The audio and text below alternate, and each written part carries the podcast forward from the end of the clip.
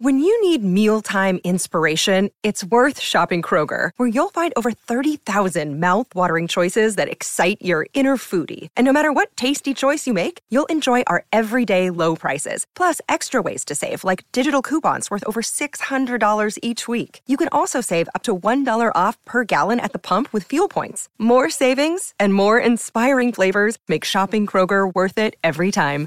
Kroger, fresh for everyone. Fuel restrictions apply. Hi, this is Leland Sklar, and you are digging Pantheon Podcast. Yes. History in Five Songs with host Martin Popoff.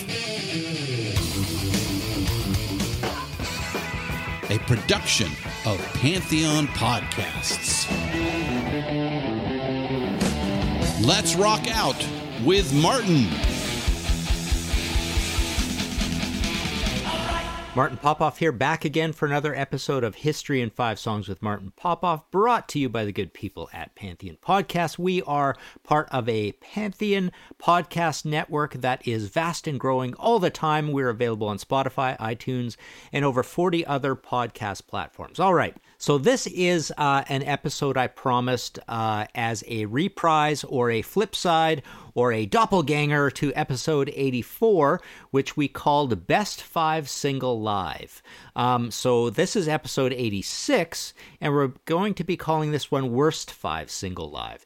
Now, it's not that these albums are bad or that they're the worst five single live albums you could ever find, um, but they are ones that have kind of a vague dissatisfaction to them for one reason or another. I mean, the first thing that is the big dissatisfaction always is uh, you know this is kind of a weird thing we're looking at single live albums here and this is in the golden era of the double live albums where there's all these great big double live albums that are considered amazing.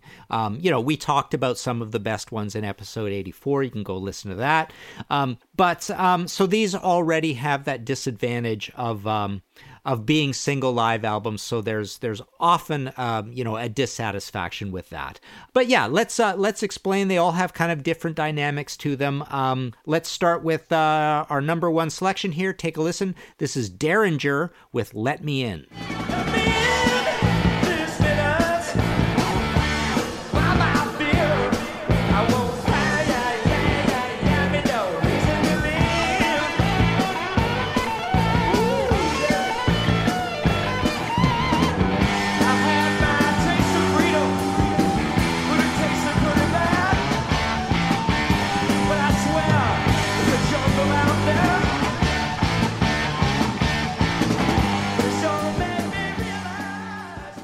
right, so the Derringer Live album is just called Derringer Live, and I also had this kind of cool thing, this uh, promo called Live in Cleveland, which is quite similar.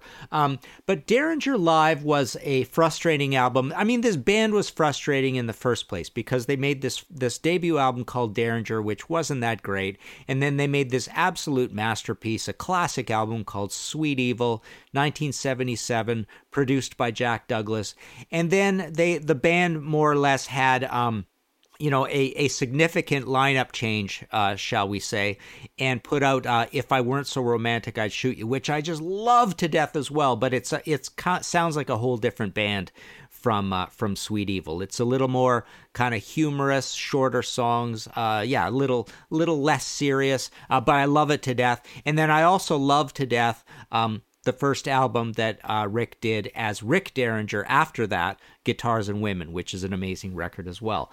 And again, popular still. But uh, but this live album that he put out um, is is kind of annoying in that it is 1977 as well, but there's only one song off of Sweet Evil, and that's Sitting by the Pool, which is the best song off of Sweet Evil, so that's good. Um, but other than that, um, a it's a single live album and he's trying to kind of encapsulate this short new career. So he's doing it you know way too soon anyways. Um, but he's he's he's got um, off of the debut album he's got let me in which you just heard which is just kind of poppy and simple and no big deal. It's a little bit like a hang on sloopy or a louie louie again you know hang on sloopy was was rick and the mccoys uh, that was their hit. Um, but there's Sailor from the debut, which is an okay song. Beyond the Universe, which is kind of a trippy, heavy, weird, proggy one, which is pretty cool. Um, and uh, and other than that, though, we've got um, you know he's essentially sampling from the earlier version of Rick Derringer as a solo band, and yet it's forced into this new Derringer um, concept with. Uh, um, you know, with uh, with Kenny and Danny and and Vinny Appice, right?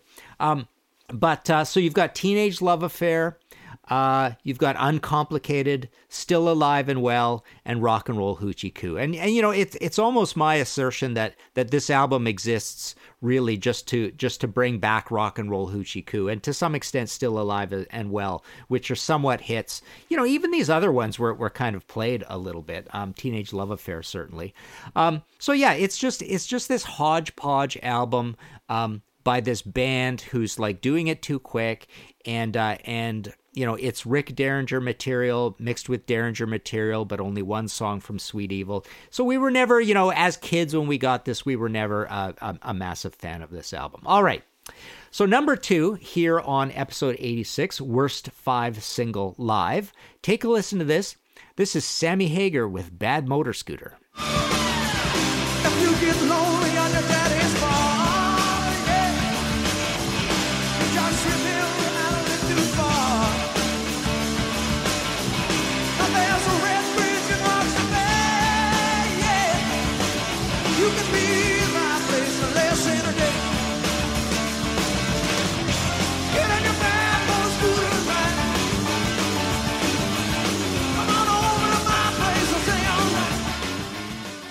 All right, so the the vague dissatisfaction with this one um, is that a uh, couple things. So so it's a gatefold album, and you think, oh, this show so easily could have been a double. It looks really cool. It's got kind of a nice design to it. Um, but um, again, kind of the same thing with Rick Derringer. He's doing uh, this album almost too soon into his solo career. There's only a couple albums. What is it here? 97. I think there's three albums by this point. Might only be two actually. But anyways, um, he he's got these songs that are that are just these kind of frumpy Midwest rock songs like Red and Rock and Roll Weekend, um, and Turn Up the Music uh, is not that great, but um, but he's mixing it a little bit with uh, you know his glory days from Montrose. So there's this medley between Make It Last and Reckless, and then he's got Bad Motor Scooter to close it out. But what I don't like on here, there's a nine minute ballad on the song Young Girls Blues, certainly no Young Man's Blues, which we talked about in uh, the Live at Leeds, who uh, in our uh, episode 84 on. Uh, what, what did we call that again? Best five single live. Yeah, that's right. Um, and um, yeah, so the long young young girl blue and and Bad Motor Scooter also is one of these jammy too long versions. It's a it's a 704 version. There's piano in it and stuff like that. You know, and and otherwise it's just it's an okay live album, but it's not an amazing live album. But again, it's just this chaotic sort of hodgepodge. You know, if you're going to cover two careers just like the Derringer one, if you're going to cover two careers, you know, it it probably should be a double live album. But um, and obviously probably Sammy wanted it to be a double live album and the label said said no, um, you know, we're going to do a single or whatever. All right. Um, so there you go. That's our first two. Let's take a short break. We'll be right back. All right, back again here on History in Five Songs with Martin Popoff, brought to you by Pantheon Podcasts. Um, take a listen to this and we shall discuss. This is Blue Oyster Cult with Godzilla.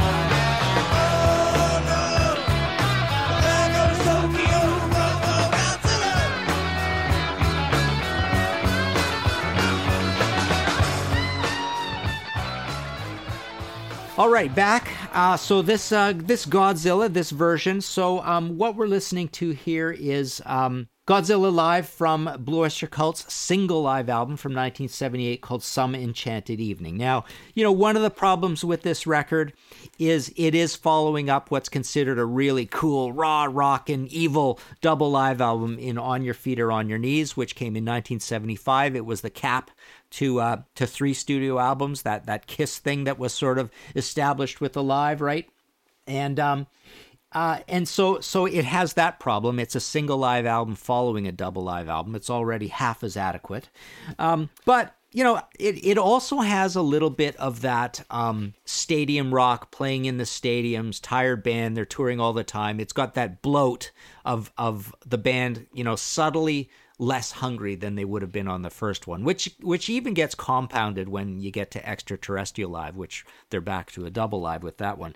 But so this is a single live album, and what I don't like about it Side one, pretty cool. Are You Ready to Rock and ETI? Two good songs to do. And it's got astronomy, so you're kind of into a ballad from the old days a little bit. Great song as it is. But side one only has three songs on it. There's there's the first thing that always ticks me off. Um, side two, though, um, kick out the jams. You know, on paper, I would have thought, oh, yeah, boy, wouldn't that be cool to hear Oyster Cult do Kick Out the Jams? It's pretty cool of them to do this uh, this incendiary, cool uh, MC5 song from, uh, from what would that be? Uh, nine years earlier.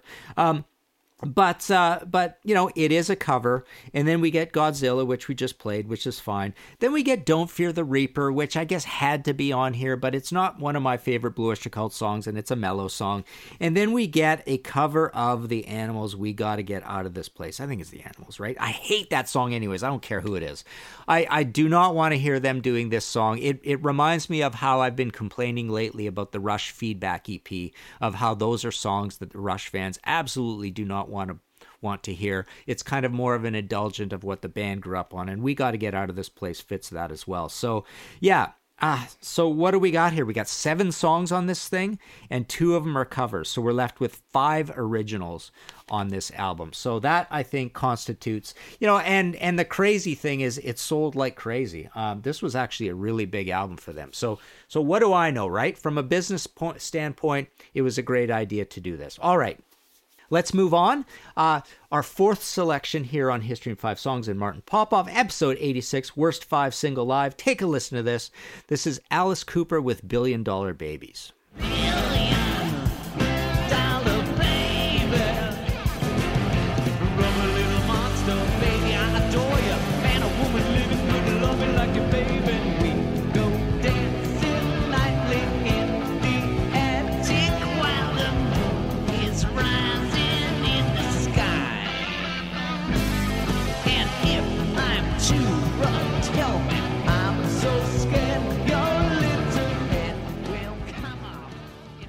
right, so, you know, the one thing I want to say about this Alice Cooper album that I think is pretty cool right off the bat is um, I have no complaints with the track listing. It's it's it's um, a lot of songs.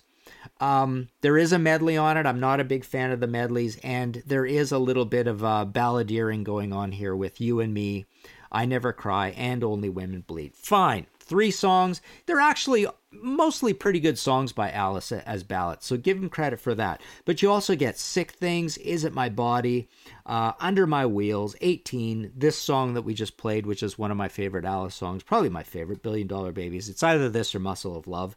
Um, you also get Devil's Food and Black Widow off of Welcome to My, My, Nightmare, which are, are two of the heaviest songs on that and really cool songs. And then you get this I Love the Dead, Go to Hell, Wish You Were Here um, uh, medley. Um, but you know, here's the thing about this album. So, so number one, um, you know, the deep fans are already in a little bit of a stinging situation where it's like, oh, you know, why didn't the band ever do a live album with the classic lineup? Imagine if they would have done a double live album. They were they were tired and working super hard and stuff. That would have been a, a perfect idea to give them a little bit of a break, put out a double live album. It probably would have been a massive record, right? Um, so that's the standard lineup. We've already got Alice. He's moved on to his solo career. So this is this is now with the solo thing. So already you feel a little shortchanged. And I remember at the time, um, this did not get a good reception. This album, cool album cover too. Uh, uh, weird album title, The Alice Cooper Show, because it goes Warner Bros presents Alice Cooper in the Alice Cooper Show. So it's a little complicated, but still not a not a bad uh, not a bad title. Um, but I really don't think um, there's the same chemistry on this that you get with the uh, with the original band, and um, I I didn't particularly like uh, Whitey Glan's drumming on this album. You you hear this tick tick tick of the ride cymbal and the and the hi hat and stuff. I don't know. I he's not grooving that well. Um, so he's there. You got Prakash John on bass. Uh, Dick, Dick Wagner, uh, deceased, moved on. Uh, actually, Whitey Glan died too. Um, Fred Mandel on keyboards, Steve Hunter on guitars. So you get this, you know, much vaunted Hunter uh, Hunter Wagner uh, lineup on guitars. But I don't know. I don't think the sound's very good on this album. It's a little muddy. It's a little sluggish, and I don't feel that the the chemistry and the energy uh, is there out of this uh, this particular band. You know, as as much heralded uh, as they are. So so I'm gonna put that in the disappointment department uh, as well. Um, would have like I say, would have loved to have a double live Alice Cooper album from the classic lineup, where when the band was basically called Alice Cooper, right? Uh, he went and changed his name. Uh, you know, he legally changed his name to Alice Cooper, but the band all along was called Alice Cooper. Although, granted, the lead guy in the band was also called Alice Cooper at the same time. All right, let's move on here in History in Five Songs with Martin Popoff, episode 86, Worst Five Single Live. Take a listen to this. This is Ted Nugent with Heads Will Roll.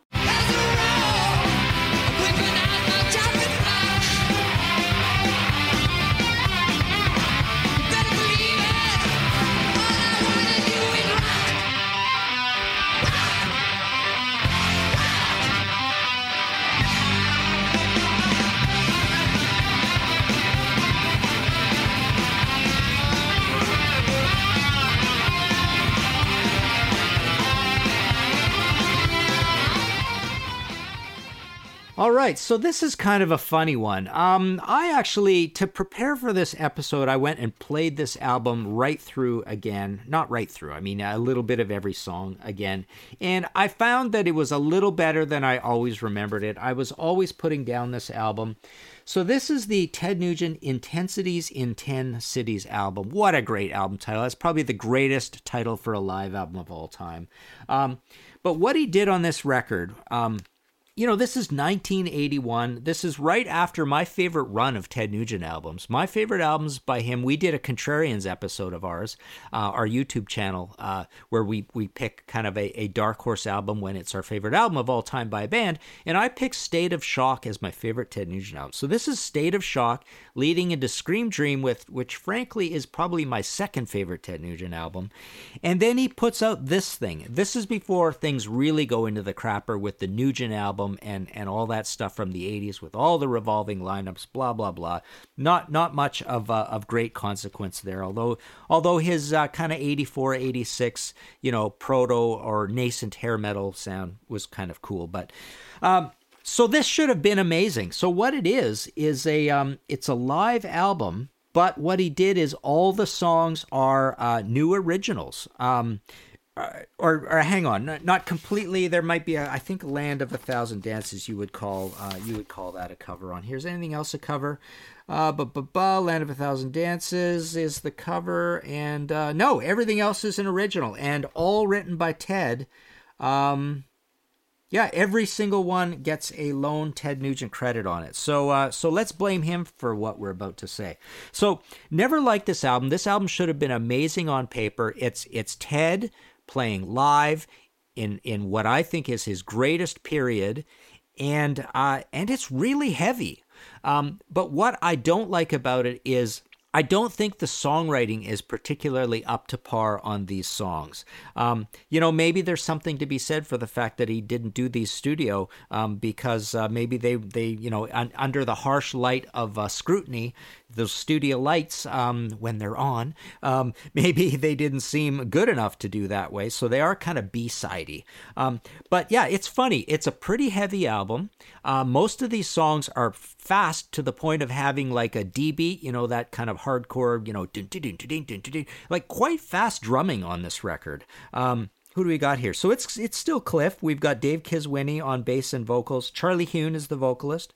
Um, so great singer, and Ted singing as well. Um, but uh, but uh, okay. So what I what I definitely don't like on here is um, I Am a Predator is a is a terrible song. It's just kind of this dopey boogie hard rocky song. Um, well, the one you heard is actually kind of a boogie rock song, uh, but it's faster and it's a heavy one. It's a little bit like your Wild Cherry or your Honey Hush from Foghat. So that's okay, um, but it is kind of derivative of Boogie Woogie. So Boogie Woogie. So I Am a Predator, not a great song. Uh, Land of a Thousand Dances, I hate that thing. I never need to hear that thing again. It's almost as bad to me as a Rock and Roll Part 2, Gary Glitter. And uh, TNT Overture is uh, is an instrumental, and most of the songs start with just way too much just guitar noodling before they get going. The production is not great. It's quite raw and quite mid-rangey. Um, so they didn't they didn't. It sounds like they didn't spend a lot of time trying to make this thing sound particularly good. Um, but yeah, you know, I don't know. I would say that uh, the likes of I Take No Prisoners is a pretty cool song in here. Jailbait is pretty cool, very state of shock feel of that one. Um, in fact, it sounds a lot like, I think it is the song State of Shock. Um, so maybe that's why, you know, you couldn't put it on a studio album. My Love is Like a Tire Iron is, is not bad. That's pretty cool. Spontaneous Combustion is heavy and fast. It's okay. Uh, but again, everything on here, it just doesn't sound like the uh, the songwriting is totally, totally up to par. But I'm not hating this record as much as I was um, as as much as I had over the years. It's a little better than I thought. But yeah, it's a disappointing album and the last thing I want to say about this album is that it also has that problem of following up and not very long ago 1978 so it's following up a uh, a great double live album from Ted uh, double live gonzo it was very celebrated very well received i mean Intensity as Intensities was not well received at all. Like nobody was a fan of that record when it came out. Um, so yeah, it's uh, it definitely. I'm I'm not uh, alone in saying that. But yeah, it's a it's a hard act to follow when you follow uh, a double live album with the single live album, as we just discussed with uh, with some enchanted evening. Now, I just wanted to mention a few. It's funny. I almost feel like I have a whole nother episode I can do on this, but um, possibly not, because there are a few that fall within the cracks uh, or within the space between uh, our top five single live and our worst five single live that are kind of little here nor there. They got a few things that, that bug me about them. I'll just run through these really fast. It's funny. ACDC, If You Want Blood, a lot of people don't talk about that record very much. I don't remember it making that much of a buzz when it came out, and I almost forget it exists sometimes. So that's one like that. Um, certainly, you know, you would never really put it down. My God, it's it's the only record we got with Bon Scott, but it is a single live album. Uh, Max Webster Live Magnetic Air is another record that um, it's just kind of here nor there. It's there. Um, it's okay. I believe it has one song um, that is not on on one of the studio albums. Um, it's okay. It's not, but it's not great. Um, again, possibly it's also not great because we're frustrated that it's a single live album. Uh, Alcatrazz Live Sentence. I always thought, yeah, Alcatrazz doesn't need to be doing a live album here, and it's kind of rough and ready and roughshod, and and it's got a few weird things on it. Um, but I don't think it was that particularly well put together. It's almost, it almost feels like even more of an Yngwie showcase than than the studio albums uh, or the the one studio album he was on. So it, it really feels like this is the Yngwie show when you get to that live album. Um, Whitesnake Live in the Heart of the City is an interesting one because, you know, the track list of it is actually pretty pretty rockin' and headbanging for the catalog that Whitesnake had at the time, which was not that much. It was funky R&B, boogie, a little bit of hard rock, a little bit of balladry. Um, but the weird thing about that one is it was a double live album in the UK, and in Canada we only got a single live album. Um, so it, it was frustrating in that respect, and frustrating because we did not really, particularly as kids, think Whitesnake was all that great a band because, you know, they weren't really trying to be a heavy metal band, and, and that comes through on here. Mahogany Rush Live is another one that bothers me because uh, it's got I'm a King Beyond there, uh, excerpt from Backdoor Man, it's got Johnny Be Good, Purple Haze. Uh, it's got an excerpt from Who Do You Love? Like, stop it, Frank. I just, I mean, I just want to hear, you know, he's already considered this, um, you know, is he the incarnation of Jimi Hendrix, right? and Frank and Robin Trower are sort of in the in the same camp. Um, but um, but no, he he there was this played up thing about that. Long story, don't need to go into that. But really what I would have wanted to hear on this album, especially when it's just a single like this, is I, w- I want no covers whatsoever. I, I never want any covers on a live album. I just want to hear, you know, my favorite Frank Marino songs. That that's what would have been made that good. A um, couple others that I think are actually pretty good. These probably lean towards the area where I could have actually put them in the um, top five single live. Would be the likes of um, the Runaways live in Japan album and the Teaze Tour of Japan album. Uh, they're both pretty heavy, pretty rockin', and they both do that thing where, um, you know, it's somewhat of a, a of an uptick in uh, excitement and recording quality over the studio things. That's that's kind of one thing you want to have happen out of a live album, right? Um, but yeah, frustrating that they're both single live albums. But granted, these are not bands with with a huge catalog. Teaze is is literally um, working off of uh, yeah, two studio albums, and so is the Runaways. They're both working off of two studio albums to put out these single live albums, both uh, from Japan. All right, so there you go. Yeah, so so that would have made a funny episode, wouldn't it? You know, kind of like, oh, these are like middle of the road live albums or whatever loving i gotta say i'm loving all the ideas that are coming through on the uh, on the facebook page. It's just it's a hive of activity there. There's a lot of great stuff brought up all the time and and some of those i i swear will turn into ideas at some point. But uh, so yeah hang tight on that. But yeah really appreciating that. Um, also of course if you want to support the show um, uh, I, I i really appreciate the support. Like when i put up a new episode i put up the the ko-fi beg uh, on the two facebook pages actually the third one, my my regular uh, public person page as well. Um, but thank you for the support over there. It's cool to to know that this turns into kind of like uh, like an hourly wage each time I do one of these, which is sort of at the level we're at. So yeah, you can go to uh, Ko-fi, uh, uh, Kofi uh, dot com slash Martin Popoff. Hit the red support button. They have a standard thing where it's like three bucks. You can buy me a pint or beer. You can double it. You can triple it. Whatever. Um, but yeah, I totally appreciate um any, anything uh, anybody does over there on that front uh, for this week. I want to thank uh, Blaze Barshaw, uh, Joe Beck at Bel Air Expediting for all your moving around stuff needs in Michigan, um, Bruce Campbell uh, David Fisher, Jeremy French, Jamie Laszlo, Kevin Latham, Jason Leonard, Augustin Garcia de Paredes, who right now is in the middle of uh, copy editing my Nazareth book for me. Thank you, Augustin. Um, Scott Ray, and uh, my buddy Deke, Derek Williamson, I just went on his and Michael's and Eric's uh, show uh, called the LeBrain Train uh, last night, U- YouTube show, and we uh, we went through our top five favorite King's X albums. Uh, so that was cool. Um, and I also want to thank Robert Yates as well. So there you go. Thank you all for supporting the show, and you can go to martinpopoff.com for books. Um, anything there with a PayPal button, I still have in stock. Pretty excited. End of next week, I should be getting uh, Rebel Rouser, a sweet user manual. Uh, the Uriah Heep should be more or less finished pretty soon. And I've got this really exciting uh, thing called uh, Flaming Telepaths Imaginos Expanded and Specified, which is a really weird, freaky, occulty, uh, non music book, pretty much, um, about uh, really filling in the gaps on the whole Imaginos story. And I've, I've done 38 illustrations to go with it. Um, it's going to be a, a cool thing. Um, kind of a nice design to it too. You'll like it. Um, but anyways, um, there you go. Uh, so signing off here uh, for History in Five Songs with Martin Popoff. Go play some of these crappy live albums, and uh, you know, come over to the Facebook page and uh, let me know if I'm wrong. Thanks again. Find all of our shows, notes, social, and links at www.pantheonpodcast.com or wherever you listen to great podcasts. All songs can be found for purchase on iTunes, Spotify, or Google Play. Please purchase these great and important tracks. Find us on Facebook at the RNRAP. We are on Instagram at RNR Archaeology. Tweet us at RNR Archaeology.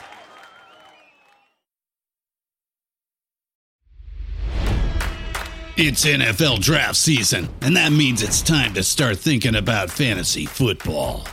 FantasyPoints.com features industry leading experts and prognosticators using proprietary hand charted data to help you score more fantasy points. FantasyPoints.com is the place to go for whatever kind of fantasy football you play. Whether you play fantasy football, daily fantasy sports, or do a little bit of everything, Fantasy Points has the meticulously researched content to guide you to victory. And why wait for the fall? Fantasy Points also covers the new spring football league, the UFL. Join the guru, John Hansen, Scott Barrett, Joe Dolan, and other massive names in the fantasy football universe with an exclusive offer. Use code Pantheon for 15% off any fantasy points package, including the all in package, with access to every article, tool, and data nugget that Fantasy Points has to offer. That's fantasypoints.com and code Pantheon for 15% off at Fantasy Points. Fantasypoints.com. Code Pantheon. Score more fantasy points.